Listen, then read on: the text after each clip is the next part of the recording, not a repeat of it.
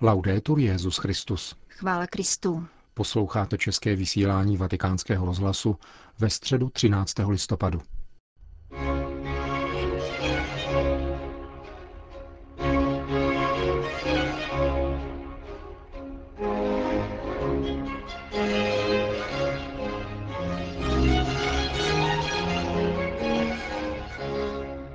Svatopetrské náměstí se dnes dopoledne opět zaplnilo. Přibližně 60 tisíc lidí se již za chladného počasí sešlo, aby se účastnilo generální audience Petrova nástupce. Ve své katechezi pokračoval papež František ve výkladu vyznání víry.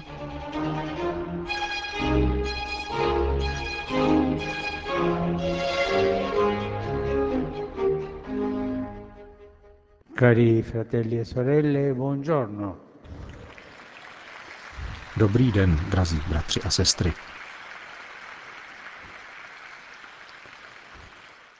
Nel credo, attraverso il quale ogni domenica facciamo la nostra professione di fede, V krédu, kterým každou neděli vyznáváme svoji víru, prohlašujeme Vyznávám jeden křest na odpuštění hříchů. Je to jediná výslovná zmínka o nějaké svátosti v celém krédu. Křest je v skutku branou víry a křesťanského života. Z mrtvých vstalý Ježíš zanechal apoštolům tento odkaz. Jděte do celého světa a hlásejte evangelium všemu tvorstvu. Kdo uvěří a dá se pokřtít, bude spasen. Posláním církve je evangelizovat a odpouštět hříchy skrze svátost křtu. Vraťme se však ke slovům kréda. Vyjádření lze rozdělit na tři části. Vyznávám, jeden křest, na odpuštění hříchů. primo professo. Cosa vuol dire questo? È un termine solenne. Vyznávám, co to znamená. Je to obřadní výraz podtrhující důležitost předmětu, tedy křtu. Vyslovením těchto slov totiž stvrzujeme svoji pravou identitu božích dětí. Křest je v určitém smyslu průkazem totožnosti křesťana, jeho narození, jeho zrození v církvi. Vy všichni znáte datum svého narození a slavíte narozeniny, že? Všichni slavíme narozeniny. Položím vám jednu otázku, kterou jsem už jednou kladl, ale učiním tak znovu. Kdo z vás si pamatuje datum svého křtu? Ať zvedne ruku. Alzi la mano, chi di voi? Eh, sono pochi, eh? Non tanti. Je vás málo. E non domando ai vescovi per non passare vergogna, eh? Ma Biskupů se neptám, abych je neuvedl do úzkých. sono pochi. eh? Ma facciamo una cosa. Učiňme však jedno. Dnes, až se vrátíte domů, zjistěte si den svého křtu. Hledejte, protože jsou to druhé narozeniny. První narozeniny se týkají narození k životu a druhé narození v církvi. Uděláte to? Farete questo? È, è un compito eh, per fare a casa. Je to domácí úkol. Zjistit den, kdy jsem se narodil v církvi a děkovat pánu za to, že nám v den křtu otevřel bránu své církve. Ke křtu se zároveň váže naše víra v odpuštění hříchů. Svátost pokání či zpovědi je totiž jakýmsi druhým křtem, odkazuje vždycky k tomu prvnímu, aby jej upevnila a obnovila. V tomto smyslu je den našeho křtu počátkem cesty, krásné cesty k Bohu, která trvá celý život. Je to cesta obrácení, která je neustále podporována svátostí pokání. Pomyslete na to, že když se jdeme vyspovídat ze svých slabostí a hříchů, přicházíme prosit Ježíše o odpuštění, ale také tímto odpuštěním obnovujeme křest. A to je krásné. Každá spověď je v určitém smyslu slavením křtu. Spověď proto není pobyt v mučírně, nýbrž slavnost. Spověď je pro pokřtěné. Slouží k očistě bělostného šatu naší křesťanské důstojnosti. Secondo elemento, un solo battesimo. Druhý prvek. Jeden křest.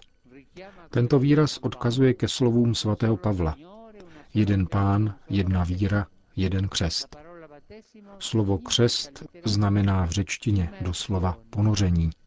A tato svátost je skutečně pravým duchovním ponořením do Kristovy smrti, z níž povstáváme spolu s ním jako nové stvoření. Je to obrozující a osvěcující obmytí. Obrození, protože uskutečňuje narození z vody a z ducha, bez něhož nikdo nemůže vejít do nebeského království. Osvícení, protože ve křtu je člověk naplněn Kristovou milostí, pravým světlem, které osvěcuje každého člověka a zahání temnotu hříchu. Proto se při obřadu křtu rodičům dává zapálená svíce, naznačující toto osvícení. Křest nás zevnitř osvěcuje Ježíšovým světlem.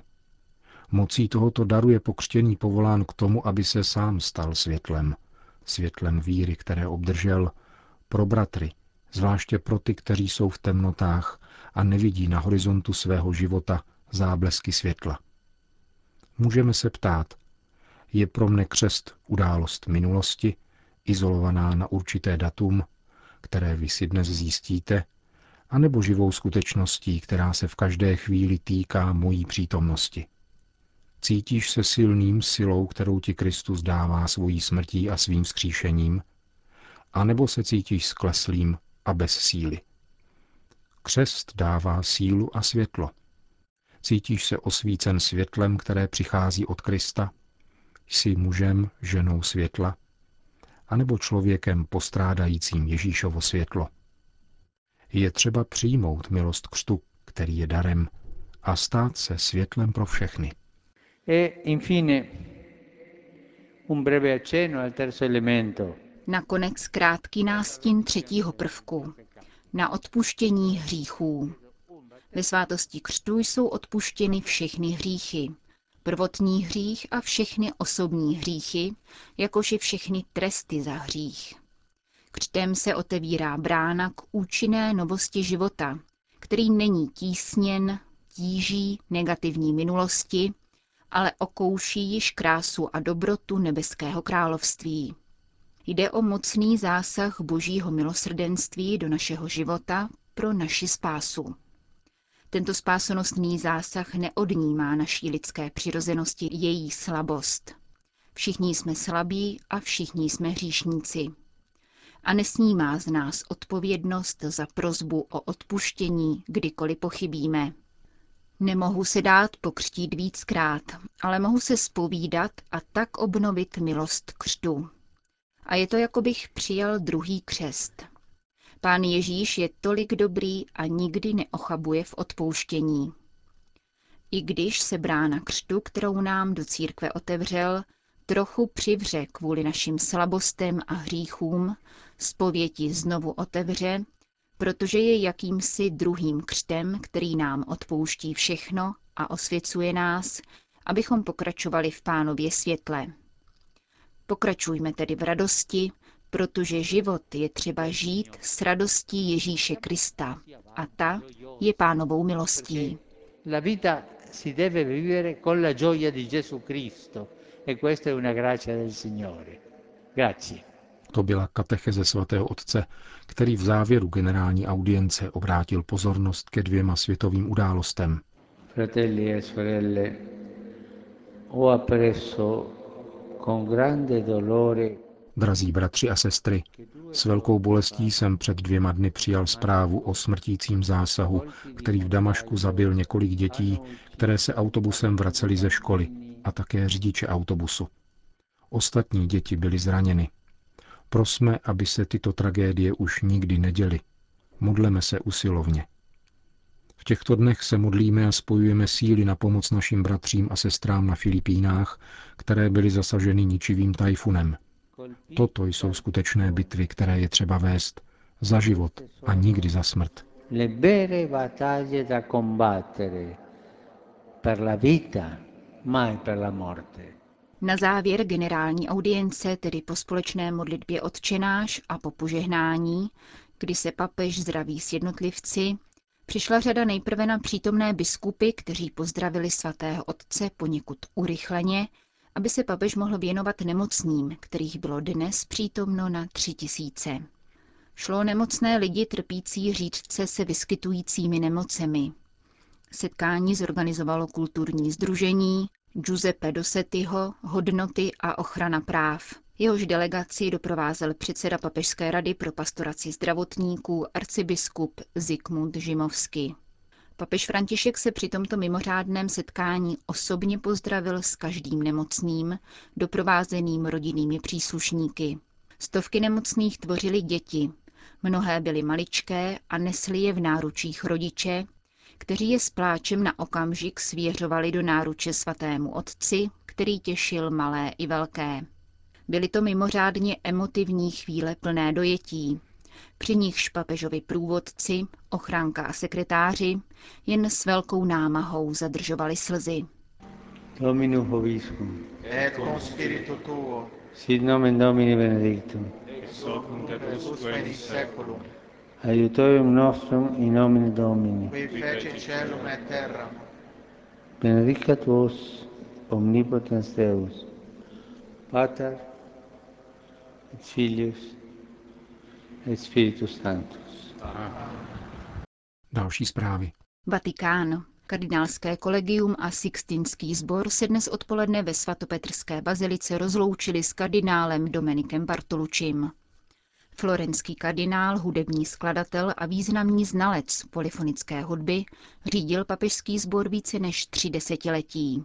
Papež Jan 23. jej pověřil reorganizací Sixtinské kapely, při které kardinál Bartolucci založil školu určenou k hudební formaci chlapeckého sboru. Kromě toho vyučoval na Římské státní konzervatoři a na Papežském institutu pro sakrální hudbu. V Itálii i zahraničí vedl kurzy palestrinovské polyfonie a dirigoval nejvýznamnější italské sbory. Od roku 1965 byl akademikem Římské akademie svaté Cecílie, která provedla řadu jeho děl v rámci svých symfonických sezón.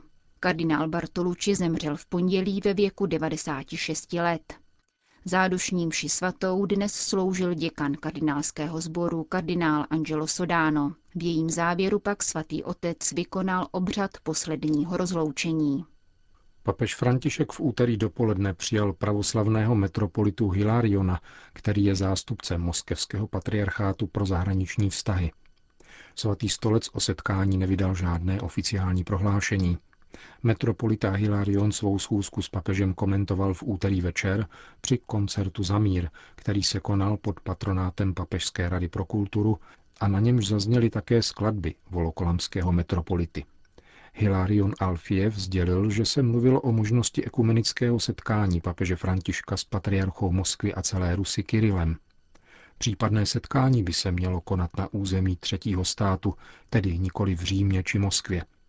Program metropolity Hilariona dnes pokračoval konferencí, kterou zorganizovala Papežská rada pro rodinu pod titulem Pravoslavní a katolíci společně za podporu rodiny. Představitel moskevského patriarchátu na ní prohlásil.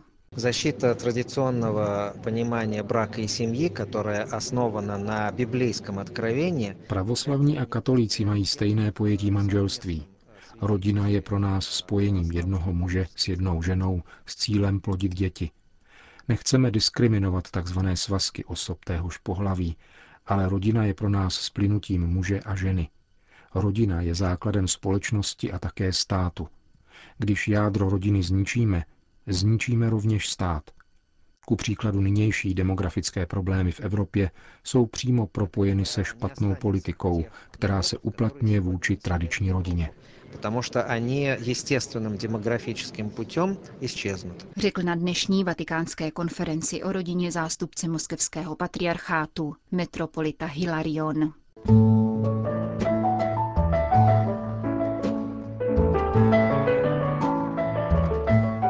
Končíme české vysílání vatikánského rozhlasu. Chvála Kristu. Laudetur Jezus Christus.